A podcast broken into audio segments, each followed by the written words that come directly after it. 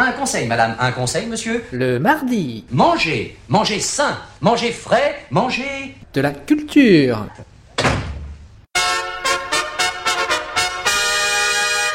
Car il faut manger, manger, manger les mardis. Avant que ce soit les radis qui nous mangent Il faut manger, manger, manger les mardis.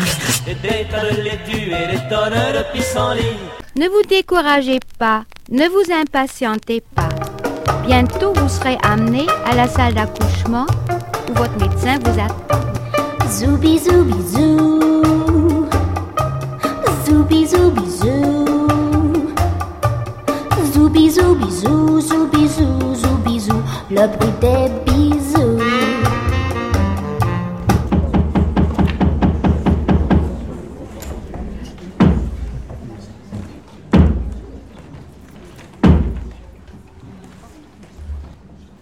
Salut Vincent, Salut François pourquoi nous sommes là Mais parce qu'on a envie de vous embarquer, vous auditeurs, une fois par mois dans les dessous d'un lieu culturel et euh, vous montrer à travers plein de rencontres ce à quoi le public a jamais accès. On commence pour cette première émission avec une grande institution théâtrale.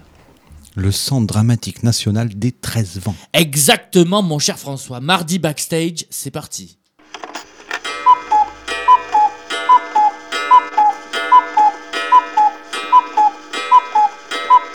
Mais c'est quoi au juste un centre dramatique national? Comme son nom l'indique, c'est un centre dramatique, c'est-à-dire qu'on y fait du théâtre, et j'allais dire exclusivement du théâtre. Et c'est très important. C'est une chose sur laquelle les gens ont beaucoup envie de revenir, et moi c'est une chose à laquelle je tiens beaucoup, parce que je, je- je crois que la pluridisciplinarité, il faut qu'elle fasse, qu'elle se fasse dans les centres dramatiques nationaux depuis le théâtre, et non pas euh, dispersée à- à tous les vents. Un centre dramatique, c'est un centre de création d'art dramatique.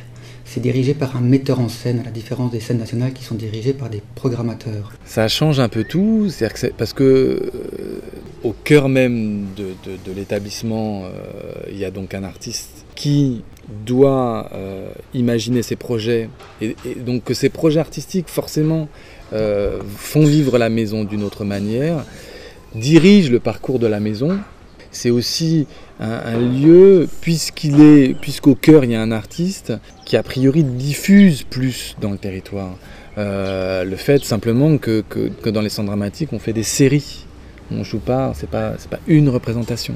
Et ça, le public s'en rend pas bien compte, mais ça change beaucoup les choses. Ça, change complètement le, le- rapport au travail, le rapport au travail de toute une équipe euh, de relations publiques, euh, de, de- de- communication, que, que pas de, à chaque fois de travailler sur un coup. euh, où la chose elle est, si vite passée que, que, finalement sur le territoire ça s'ancre pas.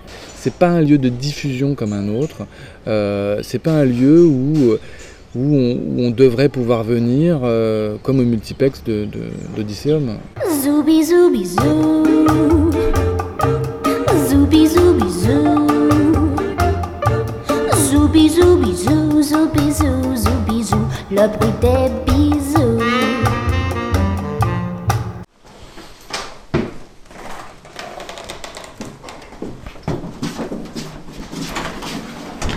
Passer par la salle. Visite guidée des coulisses avec Gérard Espinoza, dit GG, le directeur technique du théâtre. On est, on est dans le couloir des loges là. Toute personne a dans son imaginaire la loge de l'artiste avec toutes ses ampoules et des choses comme ça. Vous allez voir. On Il n'y a, a- pas les- petites on en est assez euh, proche sinon. Ouais. Ouais. Il y, a un miroir en tout cas, euh, un grand miroir, et puis euh, effectivement de l'éclairage pour qu'ils puissent bien se voir, pour, euh, pour se maquiller, et puis pour s'habiller, pour se costumer. Les, les douches dans les, dans les loges, douches très importantes. Dans le Shakespeare par exemple, dans le, le Richard III, David Ayala qui, qui joue Richard, se s'enduit d'argile pendant, pendant une scène. D'argile et sur le plateau. Il arrive sur le plateau enduit d'ar- d'argile et euh, c'est le pauvre Tom qui. euh, Ah non, c'est pas dans, Richard III, c'est dans, dans Le Roi Lear. C'est le pauvre Tom que Lear retrouve dans la forêt. Et, euh, et donc il arrive sur le plateau enduit de- de- d'argile et il se, en plus il se met, il se, se met par-dessus des, des plumes, des feuilles séchées. Enfin bon, il ressort du plateau, c'est un monstre dégoulinant. Qui est obligé de se doucher tout de suite. Quoi. D'accord. Et les douches sont super sales, pleines de plumes et Voilà. mais encore chez nous, ça va, mais quand on est en tournée, euh, on prévient le théâtre en leur disant attention, on n'est pas des gros dégueulasses, mais euh, il y, a, il y a des contraintes techniques dans le spectacle. quoi.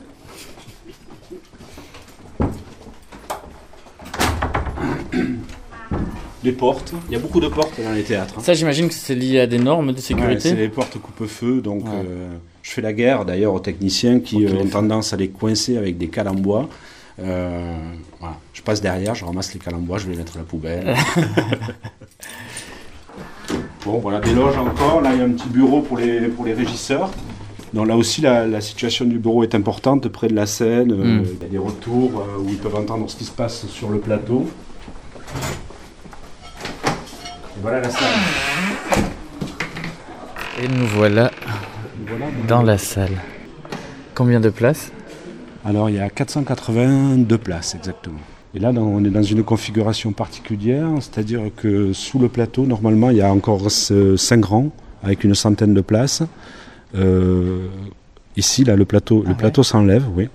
Et euh, le premier rang de spectateurs normalement est en contre-plongée par rapport au, au plateau, alors qu'ici dans cette configuration-là il est euh, avec les pieds sur le plateau. Est-ce qu'il y a encore un rideau de fer ici Dans, ce cette, salle, théâtre dans cette salle-là, non, parce que c'est une salle qui est considérée comme. euh, elle a une appellation de scène-salle intégrée. Et dans ce type de salle-là, euh, le rideau de fer n'est pas obligatoire.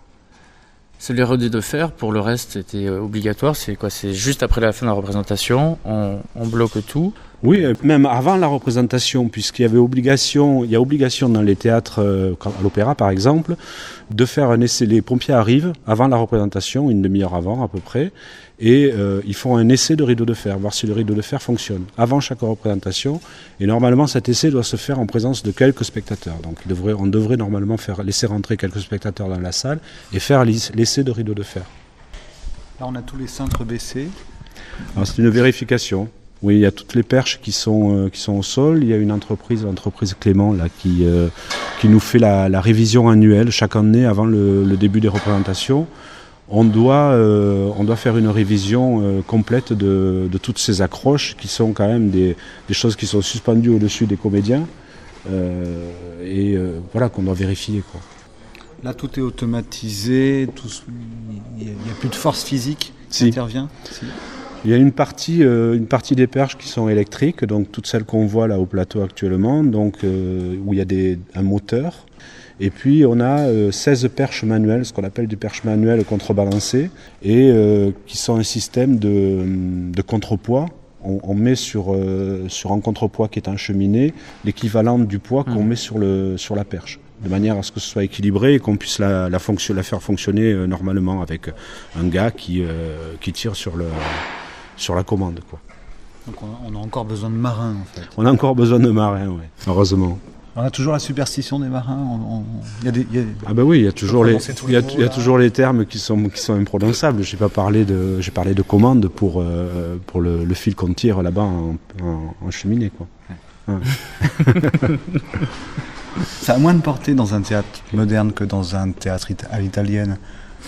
Ah non, moi je trouve que la, la tradition se tient quoi, Ouais. euh, par rapport à ça, par rapport euh, à la couleur verte, les, euh, voilà, euh, par- des choses comme ça. si si, ça. Enfin, c'est à l'esprit de chacun en tout cas. Après, chacun vit avec ses superstitions et ses, et ses peurs quoi. hein. Voilà. Tout ce, que, tout ce qui nous entoure euh, vient quand même de, euh, de la naissance du théâtre en Grèce et tout ça. Enfin, c'est, euh, Et on retrouve tous ces mots qui ont, qui ont, traversé, qui ont traversé les siècles, on les retrouve encore maintenant. Quoi. Enfin, en tout cas, moi, quand je, quand je suis rentré dans le, dans le boulot, c'est quelque chose qui m'a fasciné, qui m'a. Enfin, j'ai- lu plein de bouquins là-dessus pour savoir comment ça s'était construit. euh. Non, c'est euh, c'est quelque cho- pour moi quelque chose d'important. La configuration de ce théâtre est, euh, est assez agréable au niveau technique, justement, dans ce rapport euh, plateau et, arrière-plateau. Oui, c'est euh, d'autant plus qu'on l'a qu'on l'a quand même perfectionné au, au cours des années et avec la grande rénovation qu'on a faite en, en 2000. euh, voilà, on a perfectionné l'outil, on a rajouté des, des perches électriques, on a truffé le plafond technique de- d'accroche, Mm. justement. Pour, euh, pour nous aider. Et c'est maintenant, je crois que c'est un outil qui est assez euh, bon dans la, limite de ses possibilités, hein, puisque euh, c'est pas un- c'est pas un théâtre très grand, il n'a pas de hauteur. C'est-à-dire qu'on peut rien échapper en hauteur. Normalement, euh, au théâtre, les, les décors partent par, par le ciel, par le haut. hein. À l'opéra, par exemple, Oui, oui, il y a hein. les, les toiles de- d'opéra qui, qui fonctionnent comme ça. Ici, pas du tout. on n'a que 7 mètres, 7 mètres de hauteur et donc la lucarne que le spectateur voit euh, dans la salle, c'est euh, c'est l'espace euh, l'espace qu'on a. Quoi. On n'en a pas plus pour, Mm. euh, pour changer de décor. Quoi. Donc ça part à cour et à jardin. et- Ça part à cour et à jardin. Il y a plein d'astuces après pour, euh, pour renouveler le décor. euh, voilà, c'est une autre manière de travailler. Mardi, backstage.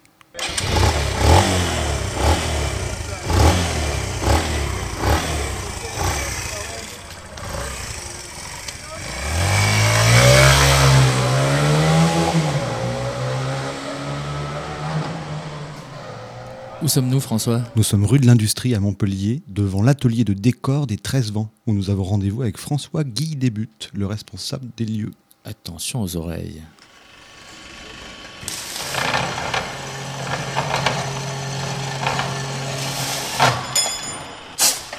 Moi, j'ai commencé à la Comédie de Saint-Étienne juste après Jean Dasté, c'est-à-dire qu'il faisait encore des spectacles. Et là, il n'y avait qu'une uni- il y avait qu'une équipe technique euh, permanente. Donc on faisait, bon, on faisait les décors à l'ancienne et surtout on suivait nos décors. Donc euh, du, de la construction jusqu'au montage sur le plateau, les répétitions et la tournée, c'est nous qui le faisions. Comme on est un peu paresseux, on faisait des décors légers parce que c'est nous qui allions les porter. Mais par contre, on savait que nous, on n'allait pas les casser. Parce qu'on faisait gaffe à pas les casser. Donc c'est vrai que les, les techniques ont beaucoup changé là-dessus. Moi, je, moi je, fais des, je pourrais faire des décors plus légers, mais je le fais pas parce que je dis ils tiendront pas le coup. hein.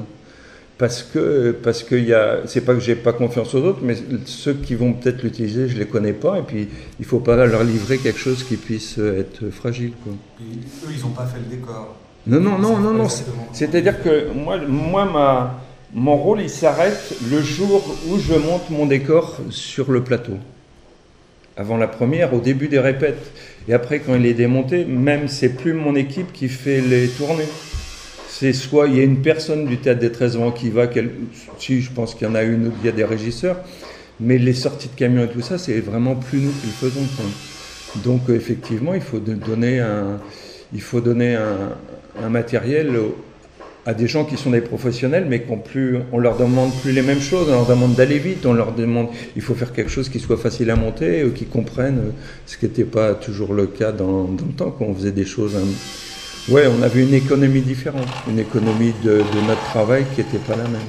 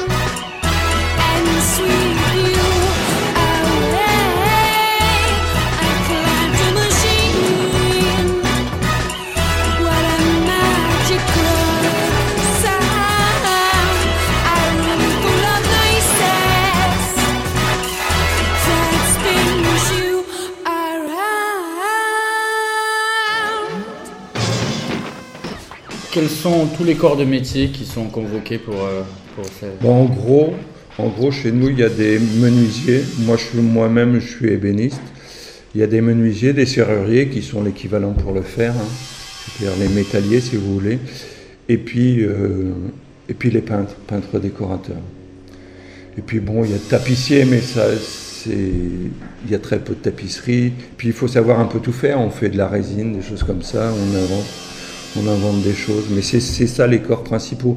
Et puis c'est vrai que la, le métier a peut-être aussi évolué, c'est-à-dire quand je suis rentré, c'était des gens qui venaient de l'industrie, qui, avaient rencontré Jean Dasté par exemple, et puis qui étaient rentrés dans son équipe, mais c'était des serruriers, des chaudronniers, des menuisiers, des gens qui avaient fait des, portes et tout ça. Et maintenant, il y a des formations, euh, disons, intégrées, où, les gens euh, des écoles de théâtre ou des théâtres nationaux qui ont des écoles, et ils, font tout, quoi. Ils ont une spécialité, mais ils voient un petit peu tout. Et, et ils sont constructeurs.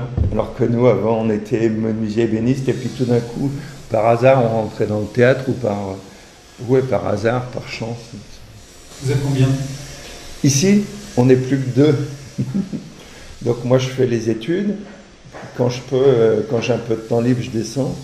Et puis j'ai un de mes collègues qui est serrurier, mais qui aussi sait tout faire. quoi. En gros, moi, je suis là-haut et lui, il est en bas. Et puis, dès qu'il y a un décor à faire, ben, on prend une équipe et puis, puis on gère ça. Quand le spectacle euh, finit de tourner, le décor, qu'est-ce qu'il devient? Moi, c'est un des intérêts du métier. Si je dis dans une société où on peut, euh, où on peut brûler un décor après qu'il est servi, euh, c'est il y a encore tout n'est pas économique. Eh ben, on le jette, on le brûle parce qu'il ne peut pas servir à autre chose qu'au spectacle pour lequel il a été fait. Donc il y a des éléments, bien sûr, si vous avez des praticables, mais jamais un praticable comme celui qu'on a fait pour Richard, jamais il pourra servir pour un autre spectacle. Donc, comme ça coûterait extrêmement cher de le garder pour rien, donc moi je sais à Saint-Étienne, on gardait des décors, on les gardait 5 ans parce qu'ils étaient tellement beaux qu'on voulait pas les jeter, mais en fait c'était de la bêtise parce que bah, ils appartiennent au spectacle, c'est une époque quoi, dans, dans le théâtre et après. ils- et puis c'est pas très beau de près, très près, hein. vous n'allez pas le mettre dans votre salon, des choses comme ça. Donc euh, ben, on le détruit, on le donne hein, s'il y a des parties qui peuvent servir, mais en général il, il est détruit. ouais. Vous, à titre personnel, est-ce que vous aimez encore le théâtre? J'aime beaucoup mon métier, c'est-à-dire c'est un peu différent. Et j'aime le théâtre, je suis un, mais je deviens de plus en plus dur. Et je me demande, mais j'y pensais là en revenant de vacances. Et ce que j'aime bien dans le théâtre, c'est que ça me fait toujours me poser des questions. Je sais vraiment pas ce que c'est. Je sais pas ce qu'est les, ce que c'est que l'essence du théâtre, est-ce que c'est les comédiens, est-ce que. Mais euh, c'est vrai que moi j'aime beaucoup cette ambiance de qui est pas toujours facile hein, entre les gens parce que on a des stress, on a des. Mais ouais. Alors la question c'était quoi? Est-ce que j'aime ça? Vous aimez je, encore, ouais. je crois que je ferais pas autre chose. Ouais, ouais. ouais. Mais aimer, c'est aussi. euh, le théâtre, c'est une question. euh, aimer, qu'est-ce que ça veut dire? Je ne sais pas non plus. Mais c'est bien, ouais. J'y prends mon pied, ouais. Et l'opéra, vous avez découvert ça? Ah, J'ai découvert, ouais. Ce qui est complètement différent, ouais. Bah, je fais pas, c'est pas, mon rapport au théâtre n'est pas du tout le même euh, parce que euh, l'opéra, je fais pas. C'est vraiment une maison, une maison qui est, qui a une, euh, une personnalité. J'en fais pas totalement partie, je le sens ça. Mais en même temps, euh, moi, j'adore la musique. Je suis dans une famille où on adore la musique, mais on avait un petit recul par rapport à l'opéra et je l'ai vraiment découvert. Et surtout, si, j'aime presque tout dans l'opéra, le baroque par exemple, j'adore. et je trouve ça bien. Et puis le décor, le décor, c'est pas du tout pareil. Ça, peut être, euh, c'est un peu être kitsch. Il n'y a pas du tout cette espèce d'esthétique de la, pauvreté qu'il y a dans le théâtre. Il y a des choses, tu te dis mais c'est affreux, et puis on le fait, on le fait en s'amusant, et puis en fait c'est, super, c'est trop trop drôle. ouais.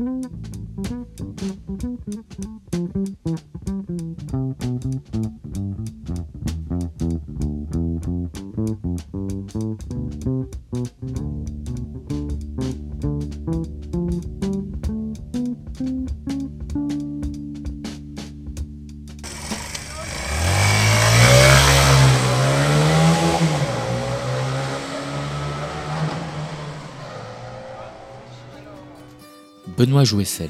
Administrateur. Euh, ma fonction, accompagner et laisser les rêver les artistes et faire en sorte que leurs rêves deviennent réalité. Très difficile puisque l'argent étant de faire de lance de l'action, euh, essayer de faire rentrer dans nos budgets ce qu'ils ont envie de faire. Toi, tu as suivi l'aventure de Jean-Claude depuis euh, très longtemps finalement. Euh, oui, j'ai été engagé par Jean-Claude Fall au théâtre Gérard-Philippe de Saint-Denis, qui est un centre dramatique équivalent au centre de Montpellier, au centre dramatique de Montpellier, en 91. Cela fait 18 ans que nous sommes un couple inséparable. 18 ans que je t'ai à l'œil, t'es à bagneux dans les feuilles. Je vais jamais te voir, j'aime pas ça, mais je te joue de l'harmonica.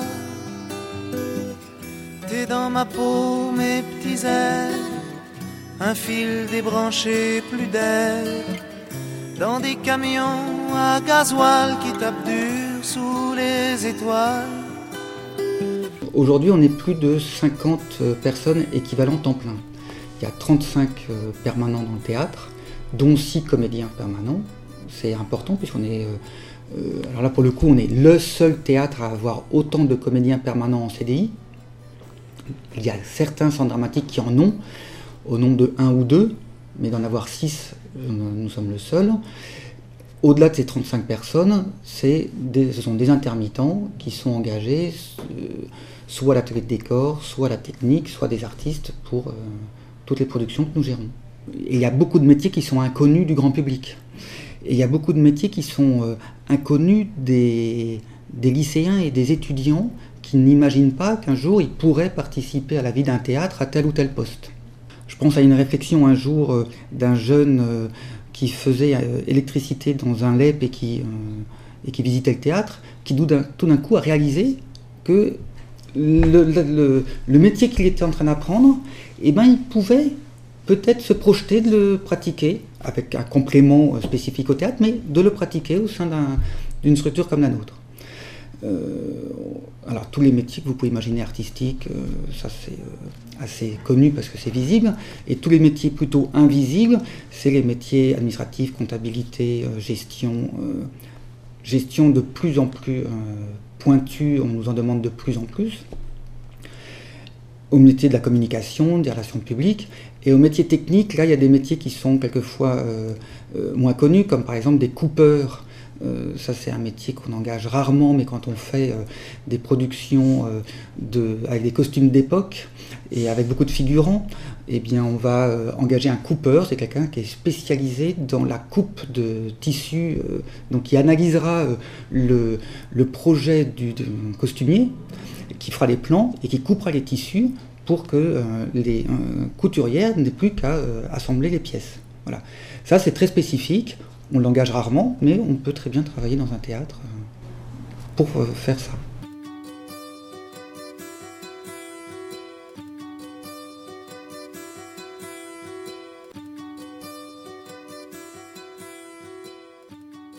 Moi, la seule chose qui m'intéresse, c'est ce qui se passe le soir sur le plateau. Je serais absolument incapable d'aller gérer une autre entreprise euh, qu'un théâtre ou qu'un, qu'une entreprise artistique. Ça ne m'intéresse absolument pas de travailler dans la journée et de ne pas aller au théâtre. C'est ce que je dis aux stagiaires quand ils viennent. Si le stagiaire, je ne le vois pas aller le soir au spectacle, je lui dis fais autre chose. tu ne peux comprendre ce que nous faisons dans la journée que parce qu'il y a représentation le soir. D'ailleurs, on se retrouve souvent à euh, rester le soir dans le théâtre sans fonction obligatoire, mais uniquement pour sentir ce qui se passe, pour participer, pour, euh, pour euh, comme source d'énergie pour repartir le lendemain. Être spectateur, en fait, c'est ce qui nourrit euh, ce, ce travail de. Oui, et pas uniquement euh, chez moi. Quand je suis arrivé à Montpellier, j'ai trouvé une chose absolument formidable. hein. C'est que sur l'ensemble de l'équipe du centre dramatique, il n'y avait que une ou deux personnes à ne pas aller au théâtre. Qu'ils soient comptables, à l'accueil, euh, au ménage, ils viennent tous voir les spectacles du soir. Et je trouvais ça formidable qu'il n'y ait pas de gens euh, qui se sentent comme ailleurs.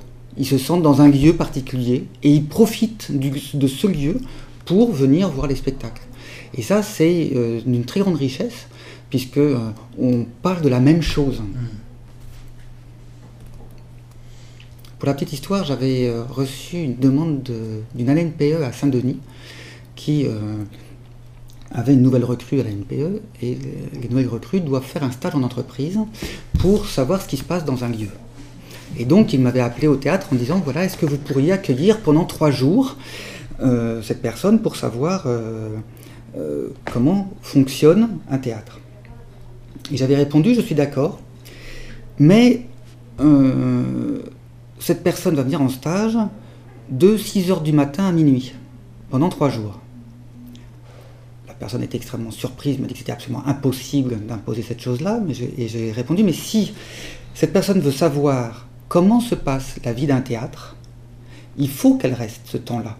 Parce que le théâtre, il ouvre à 6 heures du matin, le ménage, l'entretien, et il ferme pas avant minuit, voire plus tard, avec la fermeture des techniciens, les démontages et autres. Donc si elle veut voir tous les corps de métier, il faut au moins qu'elle reste sur ce laps de temps. Actrices, administratrices, dessinatrices, les boulangers, les camionneurs, les policiers, les agriculteurs, les ménagères, les infirmières, les conseillères d'orientation, les chirurgiens, les mécaniciens, les chômeurs.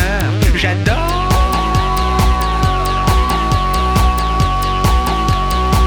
regarder danser les gens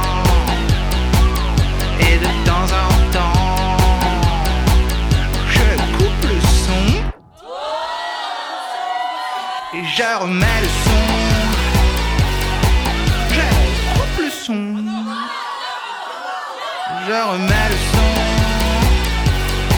Et je recoupe le son. le rôle d'administrateur tel que, moi je le pense et je le fais le pratiquer, c'est toujours un, un rôle qui est euh, derrière les artistes. Je n'aime pas me mettre en avant, pas parce que je suis pudique, mais parce que je pense que c'est pas notre rôle à nous. Nous, on est là pour accompagner une parole artistique, on est là pour accompagner des, projets, euh, accompagner des artistes, faire en sorte que qu'il y ait une rencontre entre leur travail et le public. Donc à nous d'aller trouver le public qui va pouvoir euh, venir euh, faire cette rencontre. Mais non, je ne me mets pas en avant. Après, ce que j'aime le plus, c'est de faire ce travail-là. Alors c'est euh, via des dossiers très très différents les uns des autres, de gestion, de fiscalité, de euh, négociation avec les banques, avec les partenaires, avec les salariés, avec euh, moi-même, et faire en sorte que ça se passe au mieux. Moi, je, me compare souvent à, un équilibriste entre accompagner les artistes, travailler sur un budget et finir à la fin de l'année à zéro. Puisque notre but à nous, c'est pas mettre de l'argent de côté, c'est dès qu'il y a de l'argent, c'est de le remettre pour la création, soit en faisant plus de spectacles, soit en faisant mieux euh, euh, certaines productions. Vous vous occupez principalement évidemment du travail de Jean-Claude Fall, mais il y, a aussi le, il y a aussi le cas de compagnie que vous hébergez et vous faites un travail d'accompagnement assez précis, même en termes de, de production et de diffusion sur ces compagnies? Alors ça, c'est une mission que le ministère essaye de nous redonner, parce que c'était la mission première des centres dramatiques, avec euh, la multiplication des compagnies. euh, dans les années 80-90, les subventionneurs voulaient que euh, les compagnies aient des recettes propres.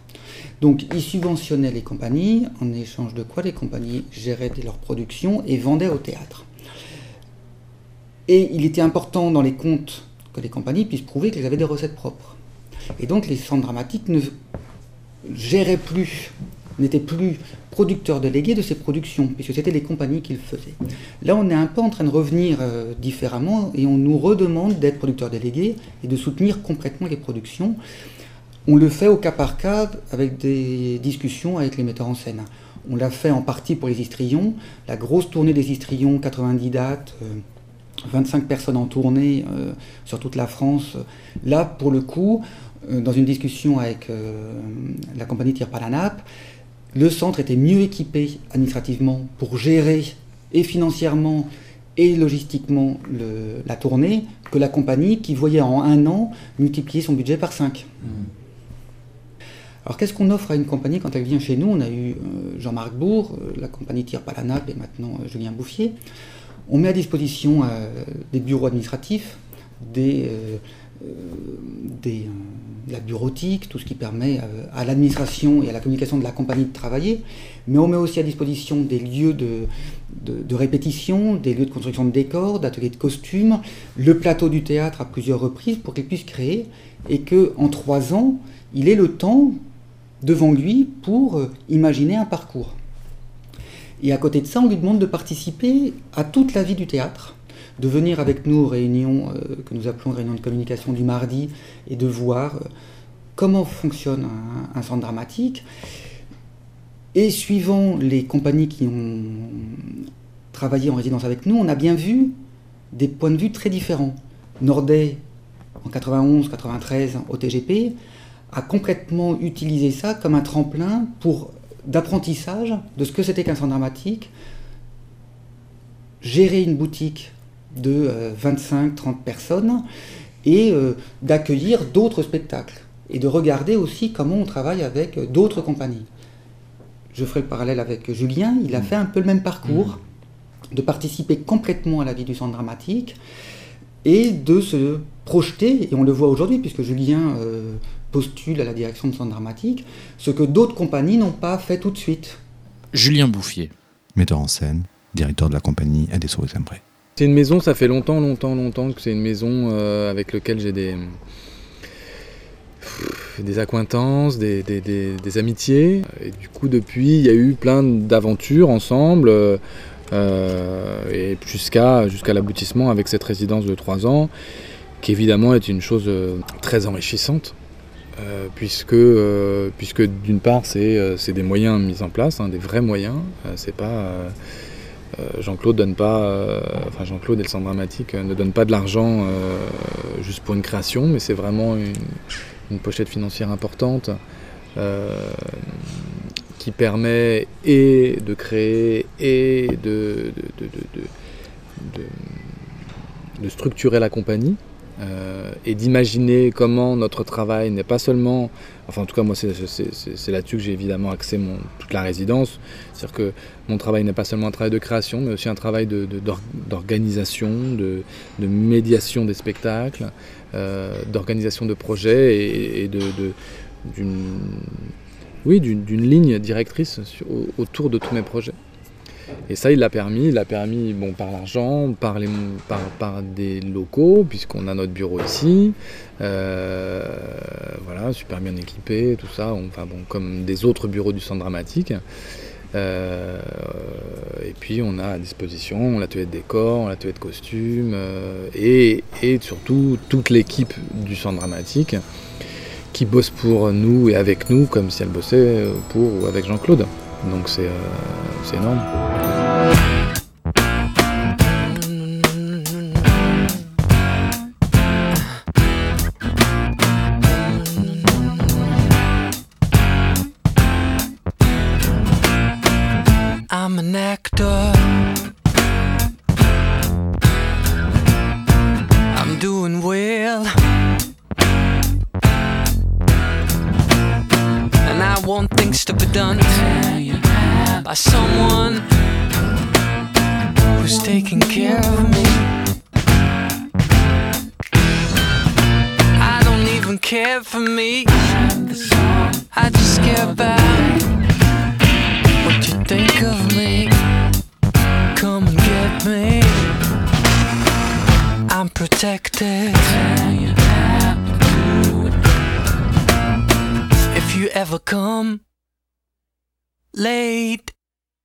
Better give me what I want. I'm addicted. It's growing strong. It's growing strong again. The consequences. I leave them all for someone else. Uh, don't say I'm doing fine. I'm not even trying to. J'imagine que c'est difficile après trois ans comme ça de penser à l'après parce qu'on se retrouve avec euh, juste euh, bon, ses proches et on n'a plus euh, tout à fait à disposition ce type de moyens.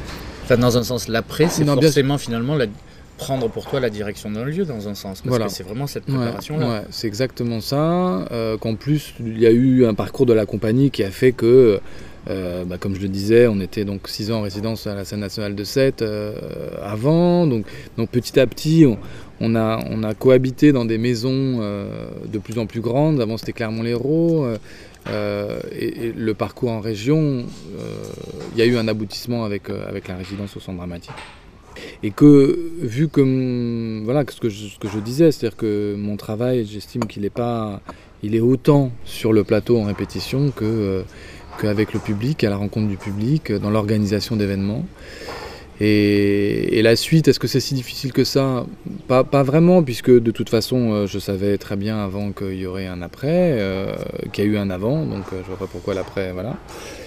C'est juste qu'il va falloir l'imaginer, que bah, je postule déjà pour des, pour, des centres dramatiques, que ça a failli déjà, déjà se faire, que pour l'instant il n'y en a pas d'autres vraiment en vue, donc là sur l'année prochaine, euh, c'est euh, voilà, comment, comment, comment ça, va, ça va continuer l'année prochaine, mais il y a, y a quand même le festival hybride, euh, on porte, que la compagnie porte, et qu'on va continuer à porter indépendamment de notre présence au centre dramatique, puisqu'il y a d'autres structures qui nous soutiennent pour ça. En arrivant au centre dramatique, j'ai demandé à Jean-Claude, j'aimerais créer un événement, donc j'ai- j'aimerais que tu me laisses une- une place pour la programmation, et que euh, voilà, je puisse organiser un événement complètement de- du début jusqu'à la fin. Et euh, après, voilà, après moult réflexion, Jean-Claude, euh, enfin tout de suite, Jean-Claude a dit oui. Ensuite, on s'est dit, bon, comment on fait, sur quel, à partir de quoi, parce que moi j'avais des exemples nationaux, enfin, qui pouvaient être les, les- les- plusieurs festivals là, qui avaient été organisés par la ferme du Buisson à- en région parisienne à Marne-la-Vallée, que ce soit les labomatiques, des trucs où c'était complètement sur l'émergence, ou des choses comme temps d'image qui étaient vraiment sur le rapport à l'image et à la transdisciplinarité. Finalement, on a fait un mix de, un, mix de tout ça avec hybride. Euh, voilà, fallait trouver la forme. Et en même temps, donc euh, Jean-Claude a permis évidemment le, le, fait que qu'aussi ça soit entendu, puisque de le faire évidemment si on l'avait pas fait au centre dramatique, euh, ça aurait une autre euh, une autre écoute puisque puisqu'il n'y aurait pas eu la machine centre dramatique derrière qui permettait d'arroser quoi, qui est évidemment très très très importante et qui a une équipe qui sait le faire. Euh, ensuite, euh, le pari de- d'hybride, c'est quand même d'être euh, en, relation avec tous les lieux, en partenariat avec tous les, enfin avec beaucoup de lieux montpelliérains pour créer une synergie, parce que c'est la moitié du projet, c'était ça. hein. Enfin même le plus dur du projet, ça a été ça. Ça a été de regrouper des équipes ensemble, des théâtres, des lieux culturels, artistiques, pour se dire bon allez, on bosse ensemble pour un projet. Mardi. Backstage. Hiroshima Mon Amour, prochain spectacle que tu crées ici au 13 ans. La question de l'hybridation prend quelle forme sur le plateau? Sur Hiroshima Mon Amour, il y a le travail musical qui me semblait euh, extrêmement important, vu le souvenir qu'on a de l'oralité de ce film euh, avec, euh, avec la voix d'Emmanuel Riva et comment, comment elle chante le texte, comment elle... euh, Il y a ouais, toute une chose comme ça, très, très, très étonnante. Et je me suis dit, bah, comment nous, on peut, on, peut travailler ce rapport-là la musique avec la langue de Duras? Euh, et je me suis dit, bah, tiens, nous, on va essayer de le pousser plus loin, ou en tout cas différemment, euh, en l'emmenant vers la musique avec, avec Dimonet, donc chanteur pop, pas du tout, euh, mais pop, et de l'emmener sur ce, sur ce territoire-là. Donc voilà, c'est d'emmener l'écriture de théâtre, enfin l'écriture euh, littéraire vers ça. Et puis ensuite, euh, bah, il y a tout le travail d'image, puisque moi, une des choses qui m'intéressait beaucoup dans Hiroshima Mon Amour, c'était la part documentaire. C'était vraiment, euh, hein, je reviens toujours sur, cette chose-là, au départ, ce qu'on a demandé à René, c'était de faire un film documentaire. Et lui, il avait mis comme condition qu'il y ait un auteur avec lui. qui est un auteur qui travaille sur le film avec lui, et de créer une fiction. Et, donc ça a été Duras finalement. Et je pense ensuite qu'il était tellement contraint, euh, René, dans cet ex... enfin contraint. Il a, il a rempli son cahier des charges, euh, mais en le, en le, en le bâclant. euh, C'est pas ça, parce que le film est très beau et c'est pas le problème. hein, mais, mais cette chose-là, ce côté documentaire-là, la, la problématique d'Hiroshima, il le balaye dans le premier quart d'heure, et ensuite il passe à autre chose. Il passe à l'histoire d'amour. Euh, et que je pense que Duras, ce qu'elle écrit, est beaucoup plus politique que ça, et beaucoup plus euh, euh, sur les rapports humains qui. c'est pas juste une histoire d'amour, c'est vraiment un- une histoire humaine qui raconte les histoires humaines et qui raconte les rapports que la société, je pense, occidentale, donc européenne, euh, entretient avec le reste du monde. C'est vraiment ça qui m'a intéressé. Du, coup, on est allé à Hiroshima, euh, on a pris des images de ça qui viendront dans le spectacle. Et en même temps, il y a tout un travail, puisqu'il y a ce double support euh, qu'est Hiroshima, mon amour, le texte et le, et le film, de travailler sur la rêverie du cinéma. Et donc, il y a des caméras qui filment en direct et tout ça et tout ça.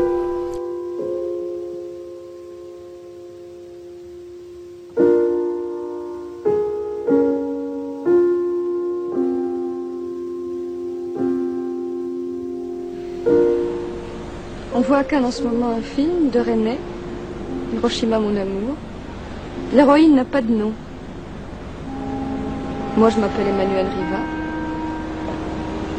René a voulu faire un film euh, d'amour situé à Hiroshima, c'est-à-dire dans le berceau de l'angoisse, où les gens revivent, enfin paraissent avoir oublié. En fait, nous n'avons pas plus oublié qu'eux. Tu n'as rien vu à Hiroshima. Rien. J'ai tout vu. Cette machine-là, qui est Gramont, c'est pas une machine facile euh, pour le public. Elle est, elle est- C'est un théâtre qui est un peu éclaté, on, on le verra là dans, dans les locaux. hein. On est au milieu là de, des jardiniers municipaux, du, du- du parc, euh, des footballeurs d'à côté. euh, on est loin, on, on- on y est, on est loin de la ville. Toi, tu as fait d'autres centres dramatiques, certains sont beaucoup plus enchâssés dans l'urbain. Euh, c'est un handicap, c'est un atout c'est une- Bah, une- les deux. hein. C'est ça le problème en fait. C'est les deux. euh, C'est-à-dire que, bah, comme vous pouvez le voir là, c'est très très agréable d'être là, euh, à l'écart, une sorte de chose euh, euh, 18e siècle. Non Euh, on est dans notre désert là, euh, à côté de la ville, ce qui nous permet de prendre un tout petit peu de recul sur la fébrilité urbaine. et en même temps. eh ben, il n'y a pas ce putain de tram qui arrive jusque-là pour amener les spectateurs ici. C'est un vrai problème parce que, parce que, parce que du coup, le public ne, vient que lorsqu'il est convié pour un spectacle, pour le soir. Pour, Mais c'est comme quand euh, sur ta Freebox, tu as 256 chaînes, euh, si- ou je sais pas combien, j'en sais rien. euh, si la une était sur la 123, eh ben, elle serait beaucoup moins regardée. Parce qu'il faut y aller, quoi. Il, alors, euh, il faut faire plus, plus, plus, plus, plus, euh, et zapper toutes les autres chaînes. Où... Voilà, donc c'est c'est- c'est- c'est con, mais c'est ça. On n'est pas, sur le ch- on n'est pas sur le chemin du public.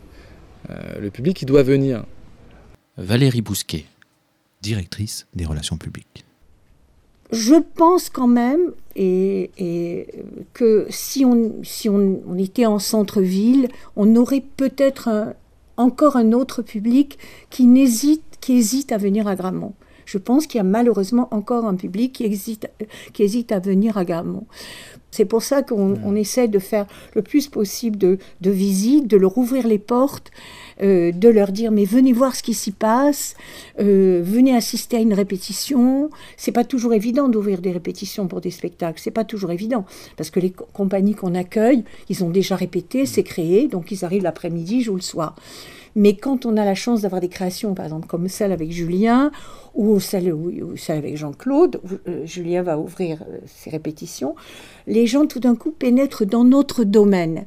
Et du coup, ils deviennent plus des spectateurs anonymes. C'est-à-dire, c'est pas le spectateur qui prend sa place, il paye, il s'assoit, il s'en va. Tout d'un coup, il fait un peu partie de la famille théâtrale. Et je crois qu'au au niveau des relations publiques, c'est important de le faire. On peut pas le faire tout le temps, hein, ça c'est sûr. Mais le peu qu'on fait, je trouve que c'est assez ça les nourrit. Et du coup, ils découvrent, ils disent Ah oui, mais c'est ça. Et alors, ne parlons pas des jeunes, parce que alors les jeunes, comme il y a beaucoup de jeunes qui n'ont jamais été au théâtre, quand ils arrivent ici, tout d'un coup, il y a Ah, c'est ça le théâtre. euh, Et ils sont euh, étonnés de voir une maison qui n'a pas de rideau rouge, qui n'a pas un côté un peu sacramentel comme ça et tout. Et là, tout d'un coup, euh, ils découvrent des gens qui travaillent, des, gens qui travaillent normalement, qui font un travail d'équipe et qui fabriquent le même bébé pour le même jour. Donc tout ça, c'est des approches petit à petit vers, euh, pour renouveler le public, pour euh, essayer de, de leur dire, mais vous savez, le théâtre, c'est formidable. hein. Euh, enfin, on essaye du moins. Le rideau de théâtre est là, couleur du cœur, devant moi. Longuement je le considère, il est rouge. On dirait du sang sous des paupières baissées dans une morne et lourde pesanteur. La prunelle creuse derrière. Mais dans cette prunelle, je veux incruster mon rêve et ta vie. Je jetterai dans cet œil creux la douleur et la fantaisie. J'y jetterai le cœur des autres, leurs passions jointes aux miennes, leurs espérances et les nôtres. Viens, nous allons mêler de tendresses anciennes pour raconter au monde un peu de son histoire. Nous dirons, c'est la vie cela, il faut nous croire. Moi j'écrirai les mots et toi tu les diras.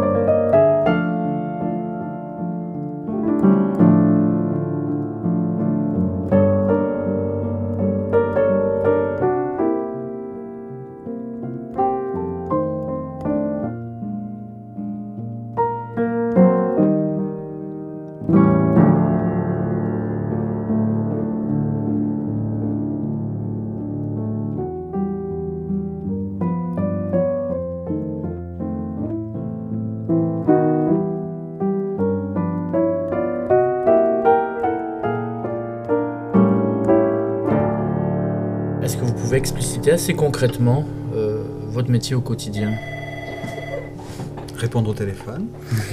Oui, répondre très très souvent au téléphone. Euh, avant de rencontrer le public, bien sûr, le téléphone est très utile puisque on prend contact avec les gens. Il y a beaucoup de personnes qui se posent des questions, notamment sur les spectacles, à qui on a, on a besoin de raconter un petit peu ce qui va se passer parce que euh, vous connaissez notre brochure, elle est très bien, mais les gens ont besoin qu'on leur explique encore, surtout quand ils ne connaissent pas le nom du metteur en scène ou même l'œuvre. Tout le monde n'est pas censé connaître Shakespeare par cœur ou, ou Duras. hein.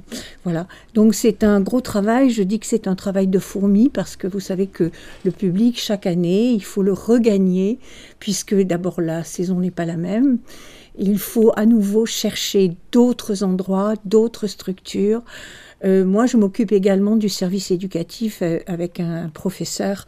Donc, c'est à nouveau des élèves, euh, aller dans les lycées et faire le plus possible de rencontres. Parce que je crois beaucoup, la brochure est formidable, mais je crois beaucoup à la rencontre entre personnes. Euh, moi, j'adore ça, j'adore aller dans les classes, j'adore aller dans les structures, parler des spectacles. Parce que en dehors de ce qui est écrit dans la brochure, je peux leur raconter des petites anecdotes sur le metteur en scène ou sur l'œuvre elle-même, euh, qui fait que ça les éclaire sur ce qu'ils vont aller voir. Euh, je pense que c'est très très important. Avec les classes, on ne peut pas se rater. Il faut vraiment euh, que les élèves soient heureux au spectacle, qu'ils découvrent quelque chose. Et en plus, quand on a la chance d'avoir une saison comme cette année, c'est-à-dire que Phèdre ou les Justes sont au programme, automatiquement, euh, aussi bien d'ailleurs euh, les professeurs que les parents d'élèves aussi sont très très heureux. Donc je parle des jeunes et des adultes dans ces cas-là. Est-ce que le nerf de la guerre, vraiment en termes de relations publiques, justement, ce sont ces jeunes euh, personnes qui constituent évidemment le public de demain? Moi, je le crois. Je, crois très, je le crois très fortement. Je pense que là, euh, il y a des saisons où, où particulièrement on sait qu'il y aura beaucoup de jeunes.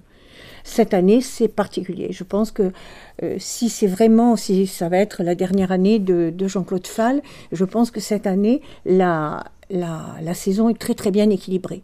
Comment ne pas être encore ébloui, c'est mon cas, par le- l'alexandrin racinien et comment ne pas être euh, en adoration devant l'écriture de Duras ou de, ou de Camus. Et je pense que les jeunes sont très sensibles à ça. Les jeunes qui lisent beaucoup de BD, qui regardent Internet, qui ont besoin de ces textes fondateurs qui font leur richesse maintenant et qui vont faire leur richesse plus tard. Je ne pense, bien sûr, on peut très bien aller au théâtre quand on est jeune et ne plus y aller après. Mais mon espoir, c'est que justement, ils continuent à aller au théâtre après si on les a charmés, s'ils ont été heureux. Moi, je connais des élèves qui n'étaient jamais venus au théâtre, qui tout d'un coup ont une vraie révélation. Donc ça, c'est des petits points gagnés euh, chaque jour et mm, personnellement, moi, j'en suis très fière. J'adore ce j'adore ce que je fais. Est-ce que vous êtes encore surpris justement par euh, le type de réaction que le public euh, et le type de réflexion que le public peut justement mettre en, en Euh, oui, il y a quelquefois comme ça des choses qui nous émeuvent beaucoup dans le discours entre le spectateur et le, et le créateur, je crois. Je crois que euh, c'est aussi la beauté du théâtre, c'est-à-dire que le, la personne qui va réagir devant une pièce de théâtre, dans son émotion, avec son énergie propre, tout d'un coup va être, euh, va pouvoir dire des choses au, au metteur en scène, au comédien. Et ça, on l'a eu cette année sur certains spectacles. Tout d'un coup, euh, par exemple pour la, la pièce que nous avons eue l'année dernière, Vers toi terre promise, les gens ont, ont- ont eu une, une réelle émotion dans toutes leurs questions quand ils ont posé des questions à Charles Dorjman et aux comédiens. Et tout d'un coup, on se dit, ben ça a marché.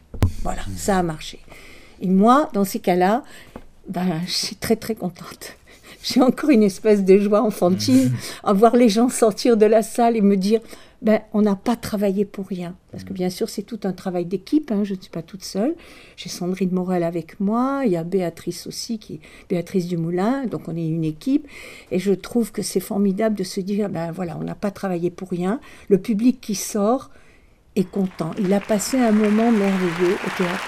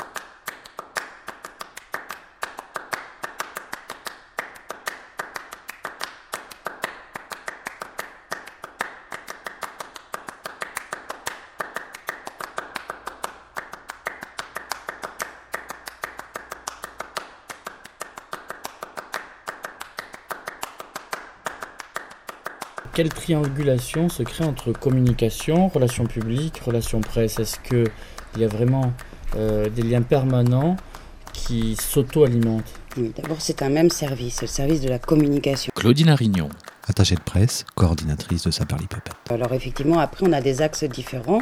Moi je m'adresserai plus particulièrement à la presse, l'équipe des relations publiques au public. Il y a aussi Sophie Pujadas qui fait la communication, c'est-à-dire qui travaille sur les outils. Hein. Voilà. Donc moi souvent euh, je travaille en amont et je fabrique à partir de ce que donnent les compagnies qu'on va accueillir ou les artistes, euh, les, les- les- outils que vont donner les artistes qui vont être en création. On- Je vais fabriquer avec euh, mon, mon collègue Florian Bosque, on va fabriquer un dossier de presse, voilà, qui va euh, partir en amont des créations, très en amont. Et puis après, le, le- le service des relations publiques s'appuie sur ce dossier et va l'enrichir ou va le, tron- le, le- le- le- le- le tronquer, entre guillemets, pour en faire un outil qui sera euh, adapté à un public qui n'a pas, qui n'a pas autant d'informations, qui n'a pas autant d'in- voilà, qui- Oui. donc qui n'aura pas, euh, voilà, euh, auquel on va s'adresser euh, différemment. Si on s'adresse à des journalistes qui sont spécialisés dans la culture, hein, si c'est leur domaine euh, de prédilection, il est évident qu'ils auront, ils auront une culture une connaissance particulière, donc ils auront amassé un certain nombre d'informations qui vont leur permettre de savoir voilà, quand on parle de... Bon, alors les, les classiques, c'est quelque chose qui est dans la mémoire d'un peu tout le monde, parce que au niveau, à l'école, déjà, on prend connaissance des, gr- des grands classiques. Donc, Phèdre, Racine, euh, Shakespeare, on en a entendu parler. Mais après, l'histoire des approches de ces auteurs dans l'histoire du théâtre, liée à l'histoire du théâtre, ça, c'est quelque chose que n'a pas forcément le spectateur.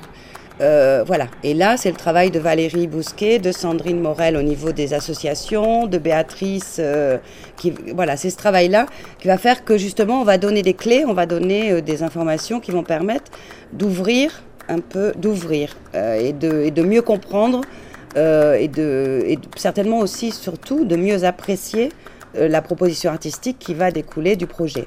Voilà. Alors, il y a, voilà, il y a peu de différences, on travaille quand même avec les mêmes outils et surtout, on n'invente rien. C'est-à-dire que Valérie va aller chercher des informations, elle de son côté, parce qu'elle va fouiller, elle va, elle va faire un travail de documentation, mais euh, on, s'appuie, euh, en ce qui concerne la relation presse, beaucoup sur ce que nous donnent les artistes et ce qu'ont envie de dire les artistes sur l'œuvre sur laquelle, sur le texte, sur le projet sur lequel ils sont en train de travailler. On n'invente pas et on est des passeurs.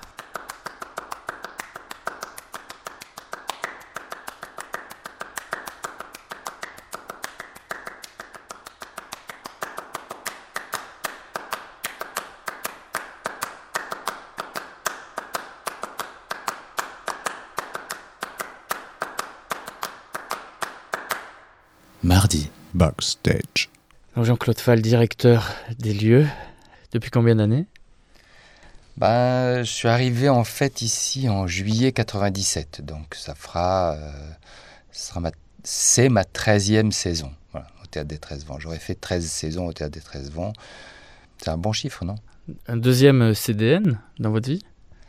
Oui, j'ai dirigé le théâtre Gérard Philippe de Saint-Denis, qui était est un qui est toujours un centre dramatique national. Et auparavant, euh, ce que les gens savent pas forcément, c'est que j'ai euh, j'ai conçu, j'ai construit, j'ai créé complètement de toutes pièces, puisque ça n'existait pas.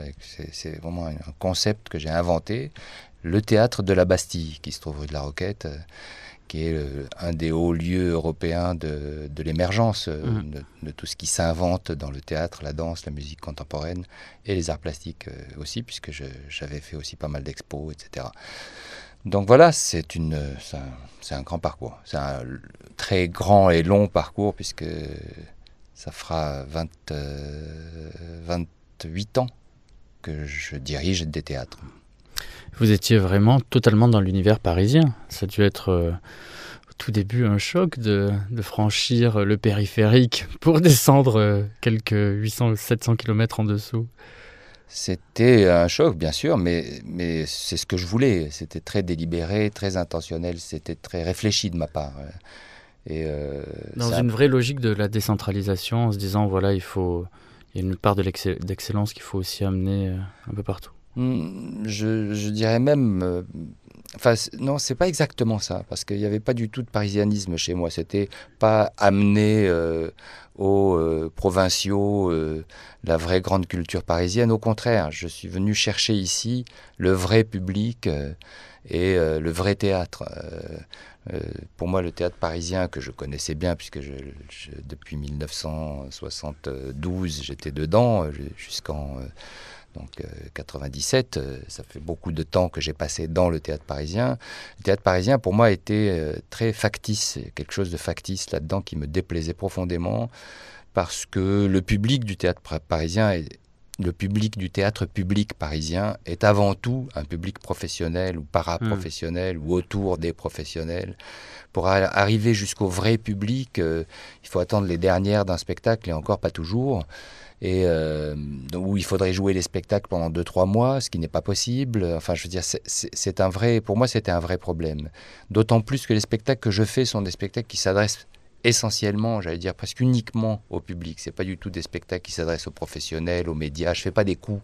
Il n'y a aucun, aucune politique du coup médiatique ou du coup professionnel euh, dans, mon travail. C'est un travail euh, à la fois très orgueilleux, mais surtout très humble. euh, et voilà, donc j'avais besoin de cette, relation au public et j'étais sûr que cette relation au public, j'allais la trouver en région, en province, parce que euh, parce que les spectacles en tournée euh, m'avaient fait penser ça. Euh, les spectacles que j'ai pu créer à Lyon, à Montpellier aussi d'ailleurs, hein, et ailleurs, me disaient, me, me faisaient penser que c'était là que j'allais trouver mon équilibre artistique, l'équilibre artistique entre mon travail et un, un vrai public. Et c'est ce qui s'est passé. Voilà, je, je dois dire. Hmm. de manière absolument évidente, du premier au dernier jour, euh, c'est ce qui s'est passé, c'est-à-dire que j'ai trouvé ma place euh, à Montpellier avec ce public. Quand justement vous êtes arrivé, vous succédiez à, Jacques Nichet. Il y a quoi quand on arrive comme ça dans un territoire qu'on connaît moins et avec quelqu'un qui a marqué aussi euh, de son saut euh, une histoire du théâtre Il y a quoi Il y a une envie de se démarquer d'entrée de jeu ou on, on se dit on va aller, on va aller dans un prolongement d'une action réalisée? Beaucoup dans le prolongement d'une action réalisée. Euh, C'est-à-dire que je, je- Il y avait eu un très gros travail de fait sur le, le public par Jacques Nichet et par l'équipe du Théâtre des 13 Vents, hein, autour de Valérie Bousquet en relations publiques, et Claudine Arignon, etc. Et donc je voulais absolument m'appuyer là-dessus, même si quand je suis arrivé, euh, le théâtre était un peu en déshérence, c'est-à-dire que Jacques était un peu moins présent, du coup euh, euh, ça flottait un peu, la programmation était moins euh, forte, et du coup il y avait eu une grosse, une très grosse perte, une très grosse hémorragie du public. Et le pari que je faisais, c'était que j'ai fait d'entrée, d'ailleurs c'était dans mon projet, c'était de, de doubler le, le nombre d'abonnés et le public en deux ans, ce qu'on a fait en un an. Donc voilà, je voulais à la fois m'inscrire dans la continuité et surtout retrouver le fil, renouer le fil avec le public. Euh, par ailleurs, il y a eu euh, euh, le festival Enfantillage qui a été là aussi un, apport énorme en termes de relation avec le public. Ça a marqué les esprits et puis c'est un, un temps fort aujourd'hui pour, pour toute la région.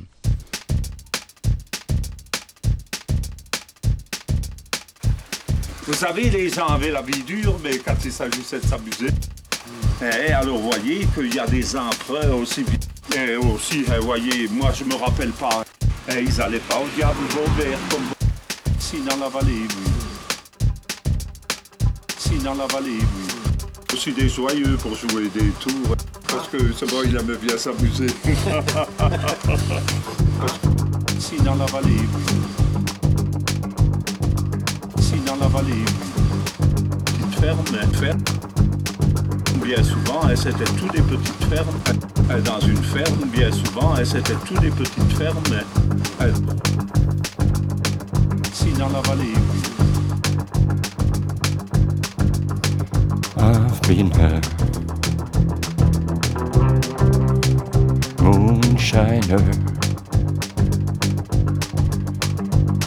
For 17 years. I've spent all my money on whiskey and beer. I'd go to some holler and said my steel.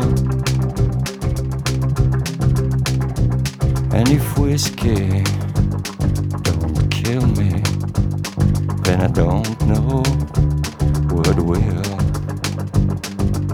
Sin dans la vallée,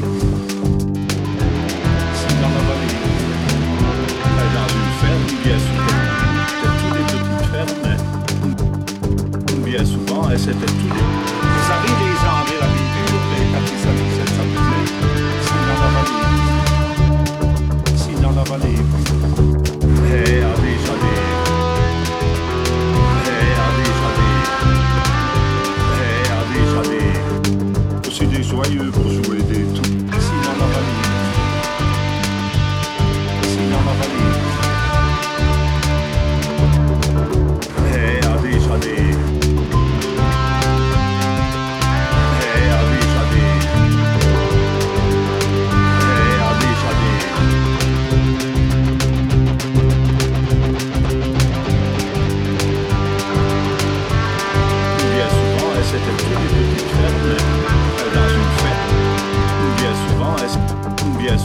Pacific.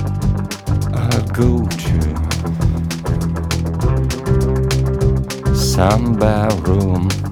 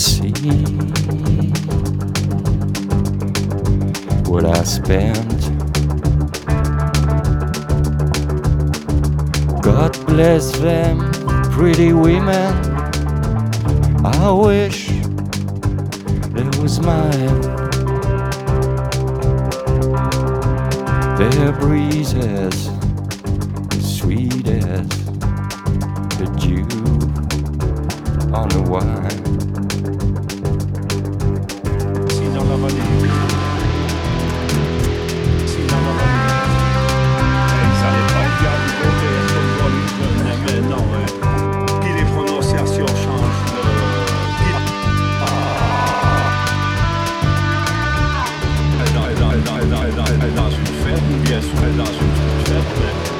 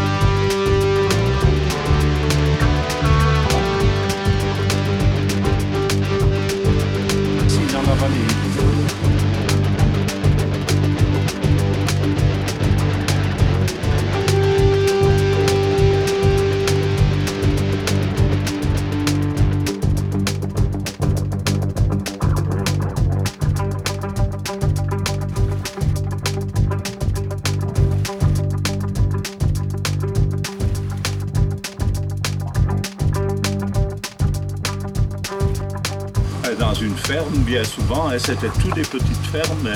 euh, Dans une ferme, bien petite ferme.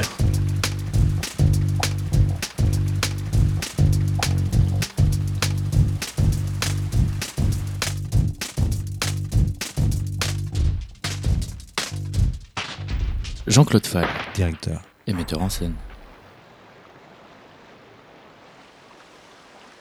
On vous connaît aussi comme un personnage politique, c'est-à-dire que vous avez tenu des engagements politiques. Est-ce que vous pensez que, au sein d'un centre dramatique national, euh, est-ce qu'il y a un, rôle un peu ressource ou en tout cas euh, fédérateur face à tous les acteurs de la région?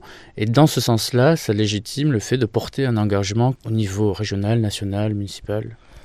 J- J'ai toujours été euh, dans, des formes d'engagement très claires. Hein. Je n'ai jamais caché ni euh, mon appartenance à, la gauche, euh, euh, ni mon, engagement syndical, mon engagement pour cette profession, puisque j'ai été président du Syndéac, je suis encore aujourd'hui. hein, dans, le, dans le Conseil national du Syndéac, je suis vice-président de la CID. Enfin, je veux dire, il y a toujours eu cet engagement à la fois politique et syndical de ma part. Mais c'est pas tant en tant que euh, directeur de Centre dramatique national, c'est en tant que euh, artiste, tout simplement. Euh, Je pense que un artiste, par définition, il est engagé.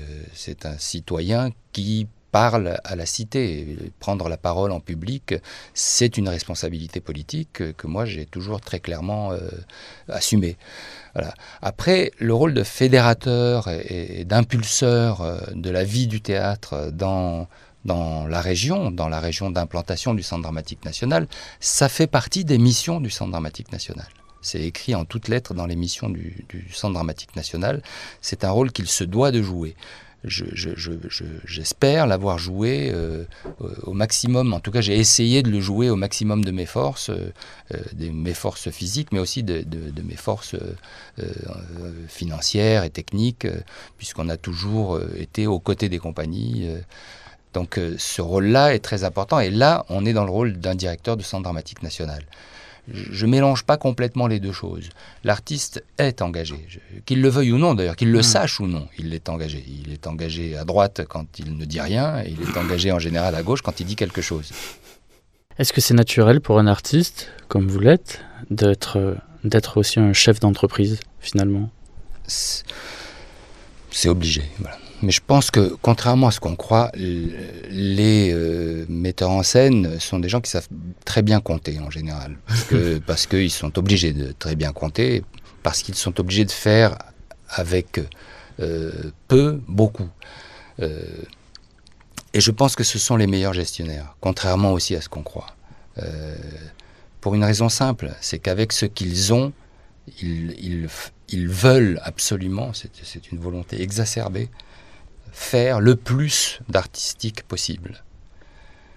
Euh, un gestionnaire fera toujours ce qu'il peut avec ce qu'il a. Euh, un artiste fera toujours au-delà de ce qu'il peut. Alors ça, on peut le lui reprocher. Ça peut conduire à des désastres en termes de, euh, de comptabilité s'il oublie de compter. Mais euh, en même temps, ça impulse quelque chose d'une, j'allais dire, d'une rage de, créer euh, qui lui fait faire des miracles. Et euh, les, grandes institutions, à ma connaissance, celles, qui ont marqué l'histoire, ont toujours été avec, ont toujours eu à leur tête des artistes. Mais en dessous de vous, on en a vu, il y a des, des gestionnaires d'un secteur particulier. Ils nous ont tous dit la même chose aujourd'hui. Euh, on, ne dit pas non à ce que veut l'artiste, on essaye juste de, le- rendre possible. Euh, donc ils sont dans cette contrainte, dans, cette capacité à se dépasser. Bien sûr, bien sûr. Non, mais je veux dire, moi, comme gestionnaire, c'est, euh, je suis à peu, près dans cette même situation. Mais par exemple, comme artiste, mon souhait, mon désir, c'est qu'il y ait de plus le plus d'artistes possible à l'intérieur de cette maison. Et donc, je vais faire des économies de manière drastique.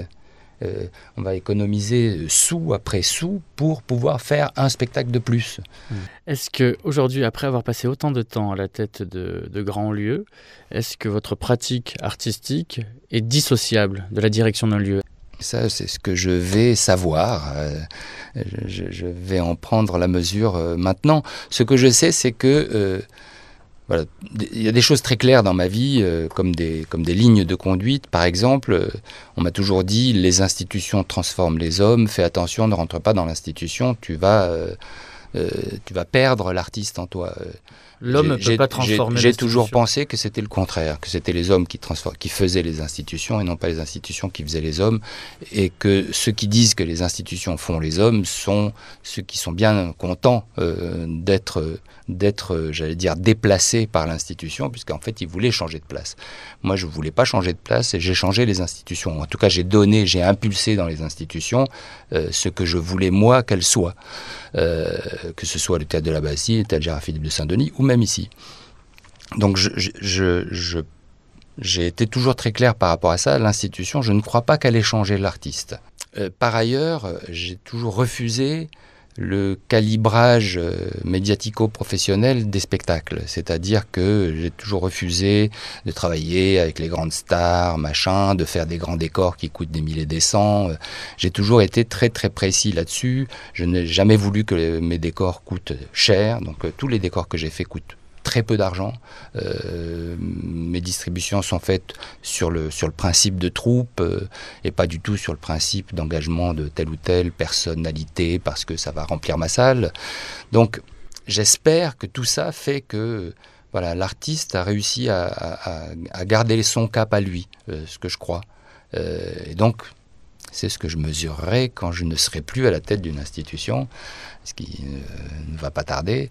Et euh, voilà, après, c'est une aventure plus confortable pour un artiste que de savoir qu'il n'a pas de problème pour trouver de la production, il n'a pas de problème pour trouver un lieu dans lequel jouer ses spectacles, et il n'a pas non plus de problème, ou pas tellement de problème, pour rencontrer un public euh, euh, qui soit euh, comme ça, euh, non pas forcé, mais qui soit mis devant, euh, qui soit confronté à ces spectacles. Donc tout ça, euh, c'est d'autres choses que je vais mesurer. euh, voilà. Comment vous envisagez justement cet avenir? Avec appréhension ou un peu d'excitation?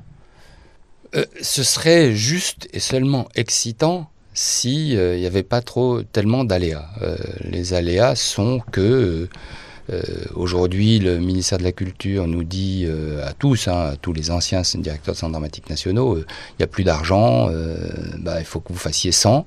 Et on me propose aujourd'hui la même subvention que celle que j'avais en 1982. Euh, à peu près. Non, euh, j'exagère pas. hein. Euh, alors je leur dis, mais c'est pas possible. c'est- C'est insupportable que vous me proposiez la même chose que ce que j'avais en 1982. Vous vous rendez bien compte que le- le- les temps ont changé, que les salaires ont changé, que les coûts ont changé, et que ce que je pouvais faire avec cet argent en 1982, je pourrais certainement pas le faire en, en 2010 ou 2011 ou 2012. Donc je, leur demande d'être raisonnable et, d'être juste et d'être équitable. De ce point de vue-là, euh, pour l'instant, en tout cas, je ne suis pas écouté, même si euh, je vois bien qu'ils aimeraient pouvoir, euh, mais qu'ils ne peuvent pas, ou euh, il y en a, y a ceux qui veulent pas, il y a ceux qui peuvent pas. Bon, c'est un, un objet de débat euh, qui, lui, m'inquiète. Voilà. Ça, c'est un endroit euh, qui m'inquiète, dans la mesure où je ne suis pas Je ne peux pas me retrouver dans la position d'une jeune compagnie, euh, de celle que j'avais quand j'avais 30 ballets, euh, où je faisais les spectacles. J'ai toujours payé tout le monde, hein, mais euh, en payant euh, un peu avec des élastiques, en me débrouillant un peu avec les acédiques, et en essayant euh, voilà, de faire un truc sans rien, sans décor, mais en inventivité maximale, etc. J'ai toujours été dans cette perspective, mais je ne suis pas exactement dans le- au même endroit professionnel et je ne peux pas demander à des acteurs qui m'accompagnent d'être payés euh, 1000 euros par mois. Je veux dire, c'est, ça n'est pas, ça n'est pas envisageable. Je, je ne veux pas faire ça. Je trouve que c'est injuste pour les acteurs et pour moi. Donc, euh, je leur demande d'avoir une situation qui me permette d'être un vrai interlocuteur de production envers des institutions avec lesquelles je- je- j'ai le désir, le souhait de travailler et qui ont elles aussi le dou- désir, le souhait de travailler avec moi. C'est l'endroit de frottement. Pour le reste, euh, j'allais dire, il n'y a que de l'excitation. N'être plus qu'un artiste euh, peut être euh, vraiment un moment pour moi de respiration et, de rebond tout à fait formidable. C'est ce que j'attends et c'est ce que j'espère et c'est ce que j'ai envie de vivre. Viens, mais ne viens pas quand je serai seul. Quand le rideau un jour tombera, je veux qu'il tombe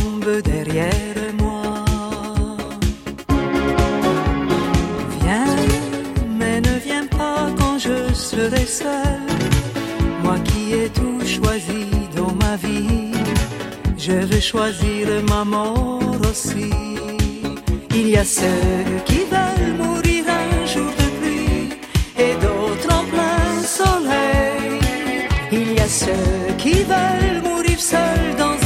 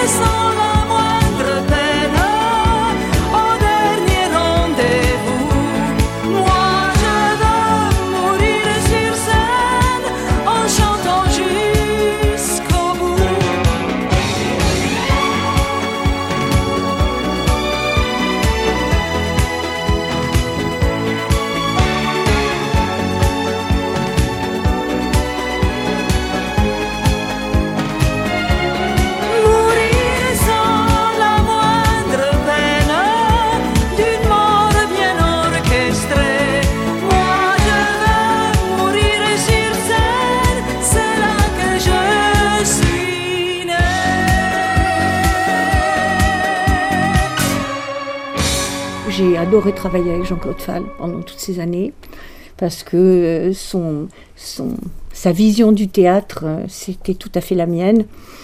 Et puis on s'est bien entendu, je crois. Euh, les départs, moi, ça me rend toujours un peu malade. J'ai horreur de ça, je- surtout que c'est très compliqué. Euh, c'est c'est- c'est- c'est une, une tranche de vie qui part. J'aime pas ça du tout. non, j'aime pas ça. Par contre, euh, on peut tout attendre d'un nouveau, euh, d'un nouveau directeur qui va en effet donner une impulsion nouvelle. Vous savez, il va, très vite se rendre compte, par exemple, du côté du public, quel public il a. Il va très vite s'en rendre compte. hein. Encore une fois, d'un public fidèle, de gens qui ont, qui ont envie d'aller au théâtre, de, des jeunes, un public jeune. Vous savez, je crois qu'on est parmi tous les centres dramatiques, nous sommes un, un des rares à avoir autant de pourcentage de jeunes. Donc ça, c'est euh, assez extraordinaire. Le public de demain, ce que vous me disiez tout à l'heure. Donc je ne sais pas, il faut tout attendre. Ça peut être... euh, ouais, il faut espérer. Chaque jour est un autre jour. Certes, euh, ça fait 18 ans que je travaille avec Jean-Claude Fall, mais les projets ont été euh, deux projets différents. Le projet du TGP et le projet euh, au Théâtre des 13 Vents sont deux projets menés artistiquement par la même personne, mais euh, très différents. Donc moi, j'ai deux visions de deux types de, gestion d'entreprise différentes, avec le même directeur. J'attends la troisième expérience avec euh, impatience. Me jeter dans le bain, qui va m'obliger à penser différemment, qui va m'obliger à avoir une autre vision du théâtre. Parce que forcément, le metteur en scène qui va arriver, le ou la artiste, je devrais dire, parce que c'est pas forcément un metteur en scène, qui va arriver, va nous contraindre tous à changer nos méthodes de travail, à changer notre point de vue euh, euh, vis-à-vis euh, de ce qu'on fait au quotidien. Et moi, je suis euh, dans les starting blocks, prêt à démarrer sur une nouvelle aventure. Bon, c'est vrai quand même, on se dit aussi, on va, bon, c'est peut-être pas très sympathique, mais on va, on va connaître autre chose, quoi, parce que c'est, on a, c'est une, c'est comme, une, je sais pas comment dire, c'est comme une, euh, une croisière qu'on ferait avec quelqu'un, quoi. Bon, on va changer d'équipage un peu, enfin, de, de skipper ou quelque chose comme ça. Ouais, et puis bon, c'est vrai qu'on est très dépendant de plein de choses hein, au niveau du théâtre. L'atelier, il a failli disparaître. J'espère qu'il va continuer. Je pense que comme on sert à quelque chose, tant qu'on sert à quelque chose, si l'opéra euh, trouve de l'intérêt à avoir un atelier, je pense qu'on va rester. Si le théâtre trouve... euh, moi, je sais que l'équipe technique, euh, mes, camarades, ça, ils aiment bien avoir l'atelier, ils viennent, et c'est vrai, c'est un rapport direct vis-à-vis de la production. Donc je pense que pour eux, c'est plus intéressant que, que de, faire, de commander un décor à l'extérieur. Non, je suis assez serein, mais bon. J'attends de savoir quel est le projet. Et je crois qu'on est dans cette maison tous dans cette attente-là et euh, prêts à redémarrer sur, euh, euh, une aventure qui continue. Parce qu'il y aura continuité de l'aventure, avec des changements, des évolutions, mais il y aura continuité. Ce centre dramatique, il existe aujourd'hui, euh, il a une image hein, artistique qui est donnée par Jean Codefal, mais il existait déjà avec Nichet, il existait déjà avec Savary, et, et là où on en est aujourd'hui, c'est parce qu'il y a tout se passé.